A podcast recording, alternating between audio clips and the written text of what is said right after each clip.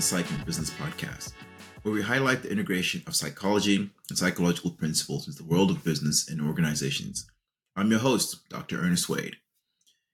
I was really, really thrilled to have my uh, former boss, Dr. Jill Drame, on the show earlier this week.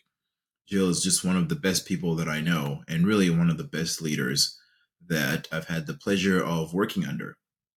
Uh, Jill is somebody who cares about people, is passionate about the work, uh, and works really hard to try to make sure that everybody in her team feels heard and supported. And I really appreciate that about her.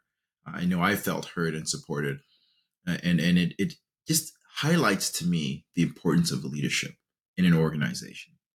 You know, I think when you think about an organization, you have the business leaders, you know, the CEOs, the executives, and those are all critical in terms of helping to direct the, the, the direction of the organization and then you have the people managers you know the, pe- the people who are responsible for teams of people groups of people who uh, sometimes can be executive leaders as well uh, but there are certainly in larger organizations they're just organized people who just manage uh, people and those are leaders of people as well and i think it's really important to to appreciate and recognize the important role that both of these people play, both at the business leaders and of the people leaders as well. Uh, I know certainly in my experience, I've been very fortunate to have had some great examples of leaders uh, and showing me how to lead, what it's like to lead. And, and I've been very fortunate to experience these leaders in throughout my life. I'll share a few with you. The first one that comes to mind is uh, Dr. Forrest Scogin. It'll come as no surprise to everyone that these are all psychologists. But the first one is Dr. Forrest Scogin, who was one of my mentors in graduate school. I went to graduate school at the University of Alabama, Roll Tide, and Forrest is one of my my mentors there. And the things that I appreciated about him was that he was just very calm, um, he was direct, and he was very straightforward.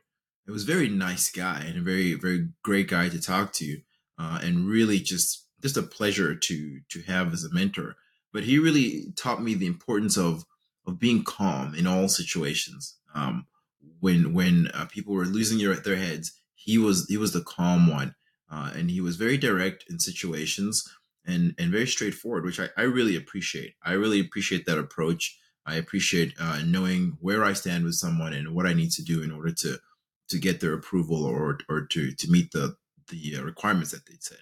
So I really appreciate that about about Forrest. Uh, the next one that I comes to mind is uh, Dr. Martha Crowther.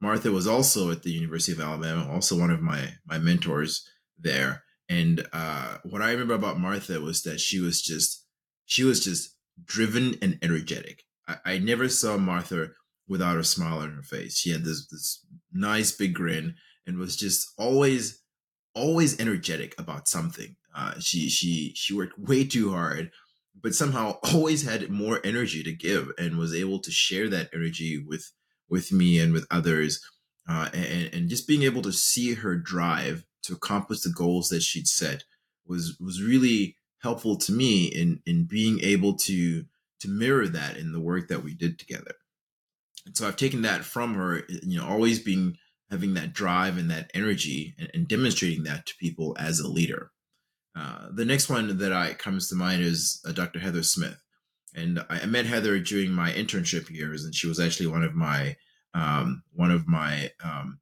my mentors there in, in the internship program. But what I really appreciated about Heather was that she pushed me to be autonomous, which was appropriate given the time where I was. It was you know moving from, graduate school to internship, uh, but she was also supportive whenever I needed it.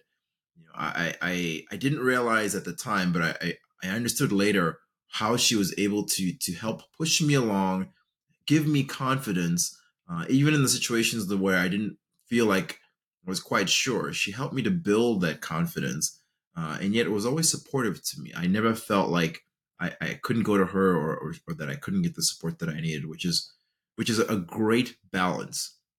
Very hard as a leader to have a, the appropriate balance to be able to give people the support they need without smothering them pushing them to be autonomous so that they can push themselves and, and reach reach the, the goals and the limits that they've that they can achieve without uh, you know providing too much risk. So it's it's a very careful balance, and Heather did that really well. the, the last one that comes to mind is actually Jill, uh, Dr. Jill Drame, who was my um, who, who, was my, my boss when I worked uh, part of the VA. Um, and one of the things that I love about Jill, and there's so much to love, but one of the things I love about Jill is that she was invested in me as a person, uh, as well as as one of her employees. You know, Jill had this great way of making everybody who worked for her or with her feel like they were important and they were the most important thing to her when she was talking to you. you know, she cared about you as a person, uh, was invested in your life, and uh, made you feel like you could go to her for anything. It's just it's just a great skill to have because she was extremely busy, but yet she was able to do this with everybody, and, and I really really appreciate that about Jill. Uh, you know, I I try to mirror some of these things uh, in my own leadership style, but uh, it's a constant process. You know, leadership is a process. It's it is not a, a goal. It is it is a continuous, constant focus on developing yourself, uh, and if you're a leader, developing other people as well. There's there's a there's that balance, that tension of helping other people develop, helping other people improve their their uh, skills, while also paying attention to your own leadership skills and your own leadership abilities. You know, I think in my approach has evolved over time. You know, when I was first a, a leader, I didn't have any training in leadership. You know, I, and I wasn't a psychologist uh, and hadn't re- received any training in that area, so it was kind of challenging for me. Uh, and I remember not paying attention to people. I, I paid attention to the work and, and was very focused on the work. And I was very, very knowledgeable about the work, but I was not knowledgeable or, or, or really concerned about the people, the people that worked for me, the people who did the work. Uh, it was not until I went to graduate school and, and got my degrees in psychology that I understood the link between the people and the work. You know, it, it's a it's a clear link. It's pretty obvious, but I, I didn't see it. I didn't see it, and I've and I have worked with a lot of leaders and managers who don't see it and appreciate it. You know, leadership is hard. It's it's you're constantly uh, trying to achieve goals for the organization, trying to achieve goals that require you to push your teams. And, and we don't always recognize and appreciate that the people, the people are the ones that do the work. And so we need to support the people. Very often, leaders also have to do the technical work. And so they don't have time uh, or they don't make time for the work of leadership, for the work of management. Leadership management takes time dealing with people, working with people, trying to get the best out of people really takes time. It takes energy, it takes commitment, it takes focus. You know, there's a lot of things that go into being a good leader. You know, when we talk about leadership, both of people and organizations, it's really critical to remember that these are things that you can work on. Leadership development, it should be something that is part of every organization. It should be the focus in every organization. Building, developing, managing, retaining good leaders is something that has to be done explicitly. You have to think about it, you have to plan for it, you have to organize it, and you have to implement it. You have to you have to continuously and consistently continue to develop leadership in your organization. As psychologists, I think we are we are well suited to help you with that. We are well suited to do that um, you know, in terms of the coaching and the consulting, but also in terms of being leaders ourselves.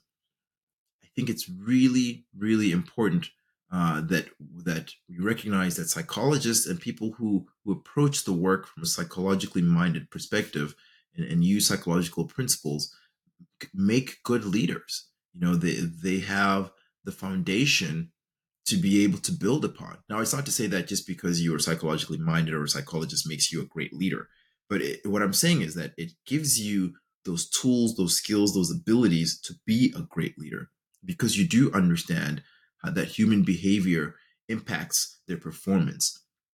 You understand that uh, how someone is feeling emotionally impacts their ability to get their work done, and understand that you need to pay attention to that uh, in order to make sure you get the best out of the people you understand that relationships and relationship building between your team can help you improve your efficiency and your effectiveness. You understand that communicating clearly, consistently, continuously is important to making sure that your teams the people that you're working with understand what is required of, of, them and, and understand how to achieve the goals that you have set for them. So I, I, really am such a big fan of leadership. It's something that, that I do in my work. I love working with leaders uh, and I love working with leaders of all kinds and all types. You know, as I said, I am consistently and continuously evolving as a leader, and I love working with others to help them do that. And I think this is something that all leaders should be paying attention to consistently and continuously. And it starts when you're a first time leader all the way to when you are CEO of a large organization. It's something that you should be consistently and continuously paying attention to. It's, it's a skill that, that needs to be consistently and continuously updated. So I encourage every leader out there, every manager out there, everybody who is responsible for a business, for people, for a project, for anything, uh, to really be thinking about how they lead. How do you lead? How do your people, your employees, your staff, how do they perceive you as a leader? What are your strengths as a leader? Because I think we all have strengths as a leader. And what are those things that you need to work on, those challenges that are hard for you as a leader? I know for me, I am not a micromanager. Uh, I am someone who really appreciates people who can work autonomously. And so when I have to manage people who require constant hand holding, who require my constant attention, it can be very challenging and very draining for me. And so I have to be mindful of how I am interacting with them, especially when I'm tired, when I'm fatigued, or when I'm short on time. I have to be very careful about continuing to make sure that I'm giving them their full attention while trying to push them to to be more autonomous. You know, but I, I, think it's it's really important that everybody understand the, the areas that they that they uh, struggle with as leaders, so that they can continuously improve upon them. So.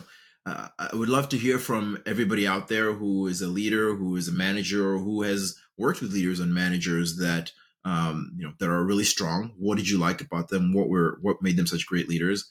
And those that were not. What was it that was challenging about those leaders?